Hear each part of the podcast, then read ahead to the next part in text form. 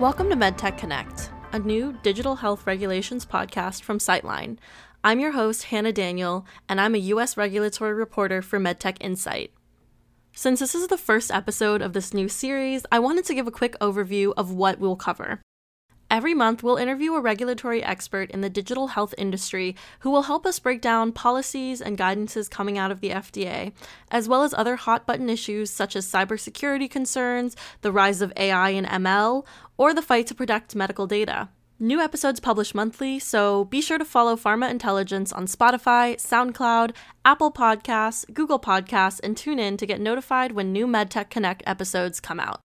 In this episode, I speak to Erez Kaminski, CEO and founder of Ketryx, which assists clients in creating FDA regulated software. He updates us on the latest and greatest in digital health regulation, including PCCPs, decentralized clinical trials, and AI and ML software. We talk about some of the challenges and opportunities that often arise from these regulations, and also Erez shares a personal story about why the safety of medical devices matters so much to him. Erez, welcome to the show. Do you mind telling us a little bit about yourself and how you got into your current role?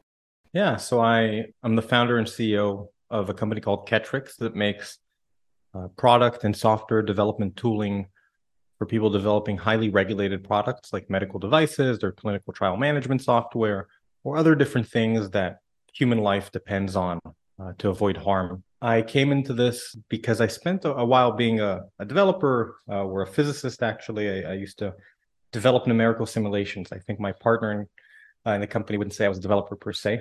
And uh, then I went to work for a company called Wolfram Research that develops software tooling for mathematicians and physicists to help with numerical simulations and computer algebra. And there I kind of really learned the ropes of building large scale web applications, machine learning applications, uh, and deploying them within a, qu- high quality environment, not like a medical device environment, but a high quality environment nonetheless. And my first real intro into medical devices was uh, professionally, at least. I was asked to join a company called Amgen, which is the world's largest biopharmaceutical company, uh, as the head of AI and machine learning for their combination product group, which means they develop medical devices that have both uh, mechanical or electrical or software components, but also a biologic component or a chemical component which makes them uh, of much greater risk. And felt like the work uh, I was seeing all across the industry being done in that space was moving slower than I would like it to move, and was very frustrating to engineers. And so, uh, at some point, I decided to to go on and uh, go back to school. Actually, went back to school at MIT, and then uh, after MIT, I started this company to help combine those two passions: building tools and helping people build a way to create uh, better healthcare outcomes for patients and their families. My mother is both a patient and a physician. She actually treats the same disease that she has. My mother is profoundly deaf. She has uh, cochlear implants. She's a bilateral cochlear implantee, which means she has a device that is a connector that goes into the hearing nerve, which is kind of outside the brain, and allows a person who can't hear to hear in certain scenarios. Uh, she happens to be also a doctor that implants the same implant in people. And I think she was the first person in the world to perform the surgery while having an implant on. And so, through her patience and through living with her, I, I, saw for myself the changes that biomedical innovation can cause in families and in people's lives. And, you know, I grew up in hospitals going with my mom to the ward and having patients and other doctors and, and the family dinners, and grew up around my mom having surgeries and just seeing the impact that this can have, and also negative impact if it doesn't work well. When you install an implant into someone's body, it's not okay if it should work sometimes. It should work 100% of the time. They're going under full anesthesia. And so uh, a lot of my, I'd say, deep interest comes from this very personal view of how biomedical innovation can positively impact people's lives. So it's not something that I talk about kind of in the third person. You know, I think about it every day. Thank you so much for sharing that personal story. And was your regulatory expertise something you, you know, studied or it just happened because you were now leading this company? So it's funny enough, my regulatory expertise probably started when I was in the military before all everything I just said. And I was in charge of battalion safety. So I read a little bit about safety even then.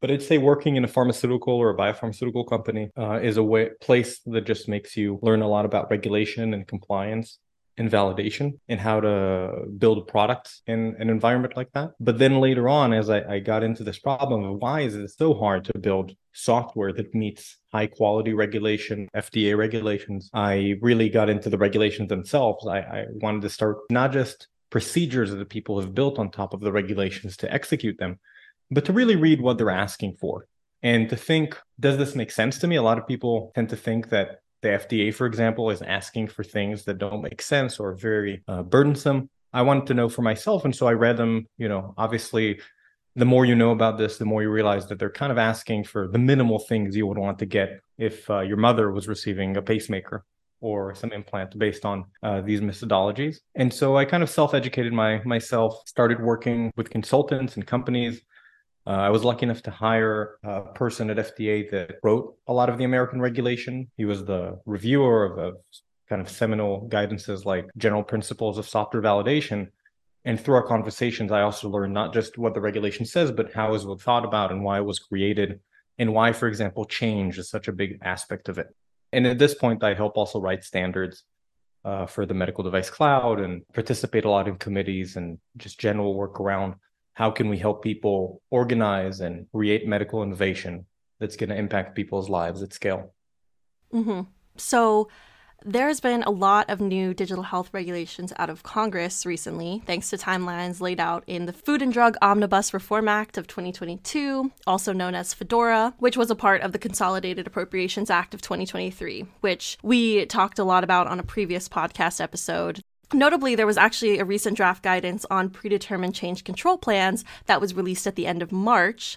And so I wanted to talk to you a little bit about it and, you know, how it was maybe different than what was expected or, you know, if it was different at all. And then kind of ask you if you have any advice for companies who need to have the specific plan in place. As you kind of communicated, these plans are very specific documents that show a deep understanding of product architecture and configuration of software and AI and ML models. So, you know, requires a lot of expertise. Yeah, well, Hannah, that's a very loaded, complicated question that I think we can we could spend a few hours, if not days, talking about. And I know that me and our VP of Regulatory, Paul, and uh, other folks across the kind of standard world and uh, FDA regulatory world, uh, I've spent many hours and days talking about even. But I think it's omnibus, uh, FDORA, however you want to call it, is a, is a critical reform that had to happen and couldn't happen fast enough. Uh, I think this new AIML PCCP predetermined change control plan guidance is one step as part of this uh, new law. Uh, I think the most immediate impact would be the need of all manufacturers to generate an FDA compliant software bill of material uh, as part of their submission. Uh, that was a very fast guidance that came into effect just a few weeks ago. And until October 1st, 2023, there is a grace period in which the FDA will work with you to help understand the, the requirements. But after that, they can refuse to accept any submission that has a quote unquote cyber device component or subsystem that does not meet what they consider a reasonable software bill of material configuration and software bill of material configuration management plan. I think one of the challenges is that the tools people use to produce SBOMs in other industries are not appropriate to the type of uh, reliability and risk management requirements and information requirements that medical device manufacturers need to meet and other people serving the FDA under numerous guidance from off the shelf software guidance and uh, GPSV, good principles of software validation guidance. So I think there's going to be a challenge with that, especially because it's happening so soon. Although many companies have been preparing for this for a while and have programs in place and tools in place.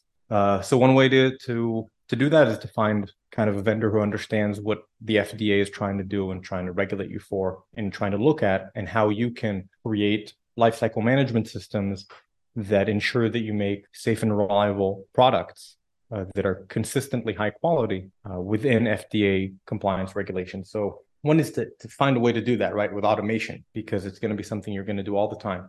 And I think, like you said, along with the cyber component of FDORA, there is this idea of software needs to be changed. So one part of that is the requirement now to have a hotfix process or a patch. They sometimes call it the Patch Act that requires you to have the ability to fix your system fast enough, which is commonly done in tech, harder to do in medical devices because medtech is just very very hard and challenging and it's hard to bring systems that are highly reliable and human life can depend on to market consistently and that's why manufacturers you know find it challenging The third part of that is is the need to change continuously, not just as a result of, of a fix or a patch, but also as a result of routine work on improving your systems.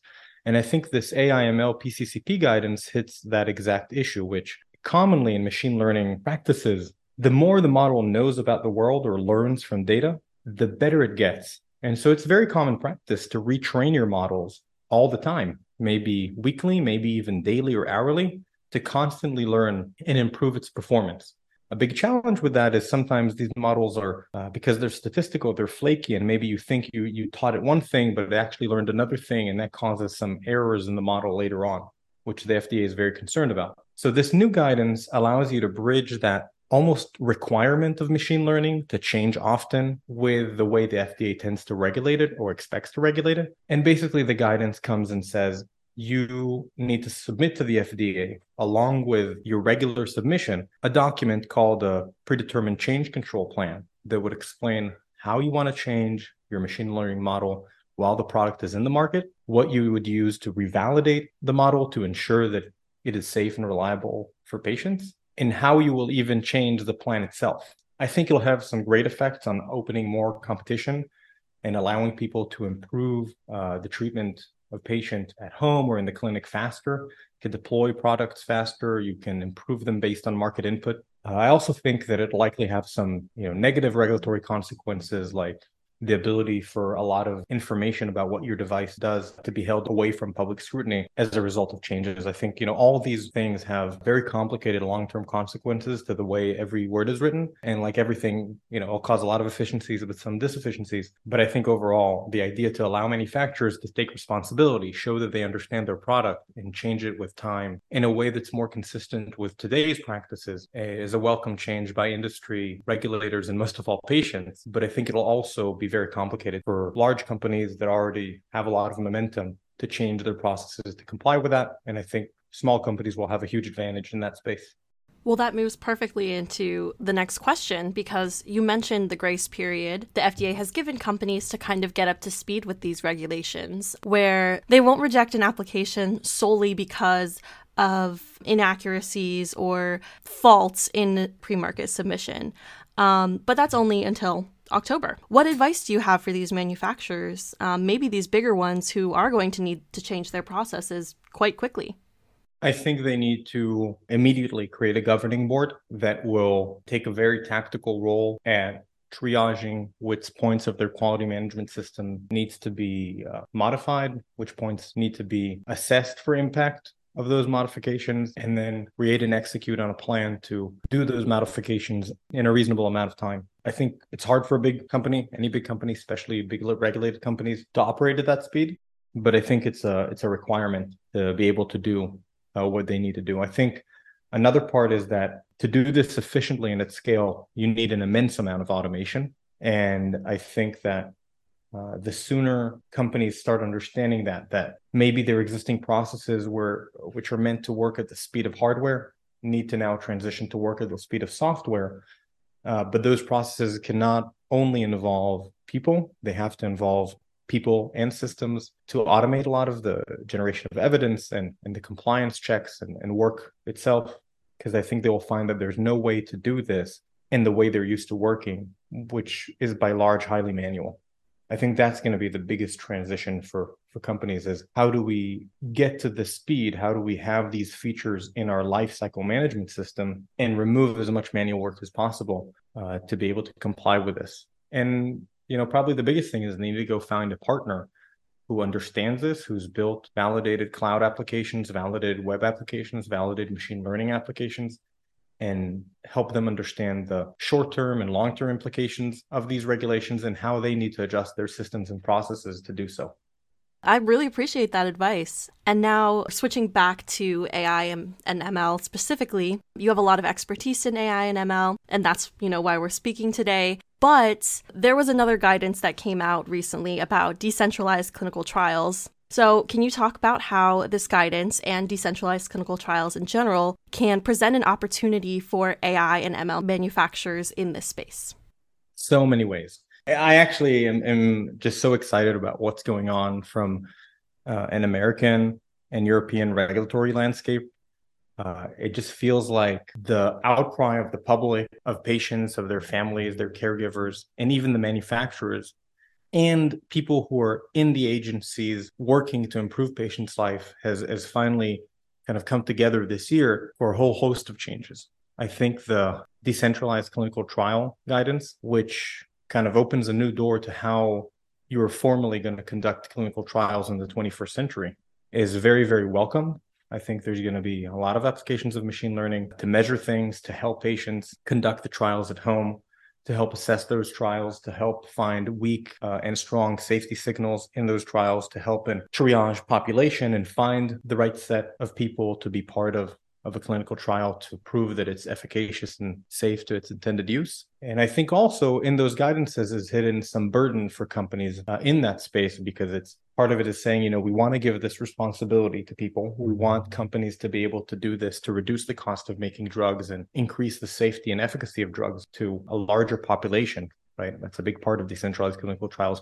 Can we add more and more people of different ethnic backgrounds, different ages, different geographic locations to this trial to ensure that the drug is safe and efficacious for everybody. But as part of that, there's going to be uh, more responsibility. And that responsibility will fall more on the drug sponsors or the medical device sponsors and the companies that produce clinical trial software. I think they're going to go through a transition this year and next year would require them to be more uh, regulated and more controlled than they're used to being. And I think the decentralized clinical trial guidance is one of a few documents that talks about it. There was a guidance a few weeks ago about the expectations of real world evidence and the expectations for data integrity and validation. And I think those combine well also with EMA's guidances that are coming out right now around how to manage computerized systems and data for clinical trials. So I think machine learning is going to have a huge impact on clinical trials, especially from a safety signal assessment standpoint. What is dangerous? What's not? How can we get more information for multiple biomarkers in combination with uh, the intervention to really see the effects on people in the environment they live in? But before we do that, I think there needs to be a transition phase for decentralized clinical trials, the way information is gathered and shared to be more uh, rigorous, and for data integrity and validation to take a much larger position in the mind of people who run these companies to know that if we're going to depend on them to make drugs that can save lives or hurt people, there's going to be a lot of regulations associated with how that information is captured and analyzed and used. In your opinion, what are the most exciting opportunities presented by these new legislations that we've talked about today? I think for large companies, it's an opportunity to to change. It's an opportunity to start thinking of generating life-saving innovations in a new way at a new speed at a better price point that can reach a broader market. And I think executives of these big companies need to look at it as an opportunity like that and grasp it with two hands and use this regulatory tailwind to influence the company and instigate change that's in the benefit of the company and patients. And I think for people who run smaller companies, growth companies, and even are starting companies now, I think there's a lot of room to adopt these methods and the tools associated with them early and use that to outpace uh, the competition and generate the type of innovation the public expects in, in healthcare, really. I think one thing is we're going to see a lot more automation around clinical trials and uh, deeper understanding of safety signals. And I say that term a lot because it's just so complicated to understand what happens to a person. Uh, there's 10 million ways the human body can get injured, uh, according to ICD-10, somewhere around that number.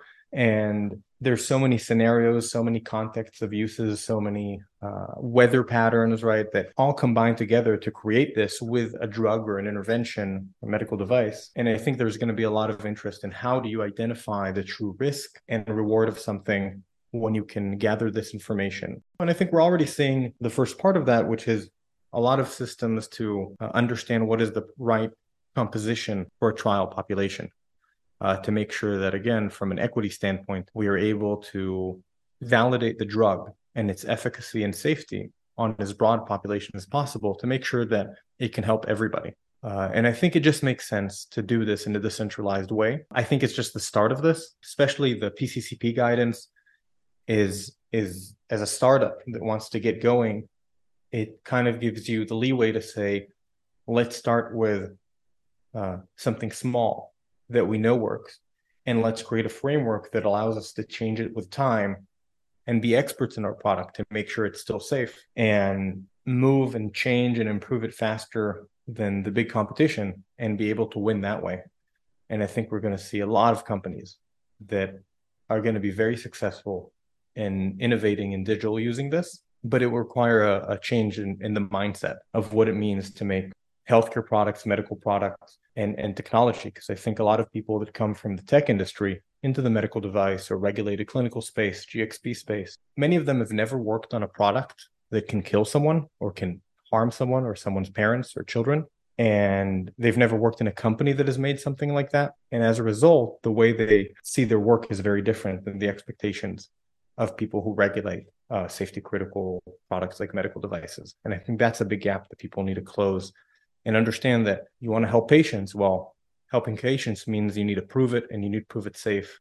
Yeah, so some exciting opportunities, but also a lot of challenges, as new legislation tends to create. But that is all the questions that I had. So I just really wanted to thank you for your time today and your expertise and your very eloquent answers. Thank you so much, and, and happy to be here and happy to help. And, you know, we at Ketryx want to help folks. So it's exciting to to be part of a group with people like you that are in this revolution that's going on right now on, on how we receive care. Uh, so I appreciate the time. Thank you. MedTech Connect is a podcast by Citeline. If you'd like to learn more about this topic, check out MedTech Insight. There you can find any articles we mentioned in this episode and more articles on the subject. This podcast and others by Citeline are available on Spotify, SoundCloud, Apple Podcasts, Google Podcasts, and TuneIn, so make sure to follow to get the latest updates on when new episodes are published. Thanks for listening, and be on the lookout for more MedTech Connect episodes every month.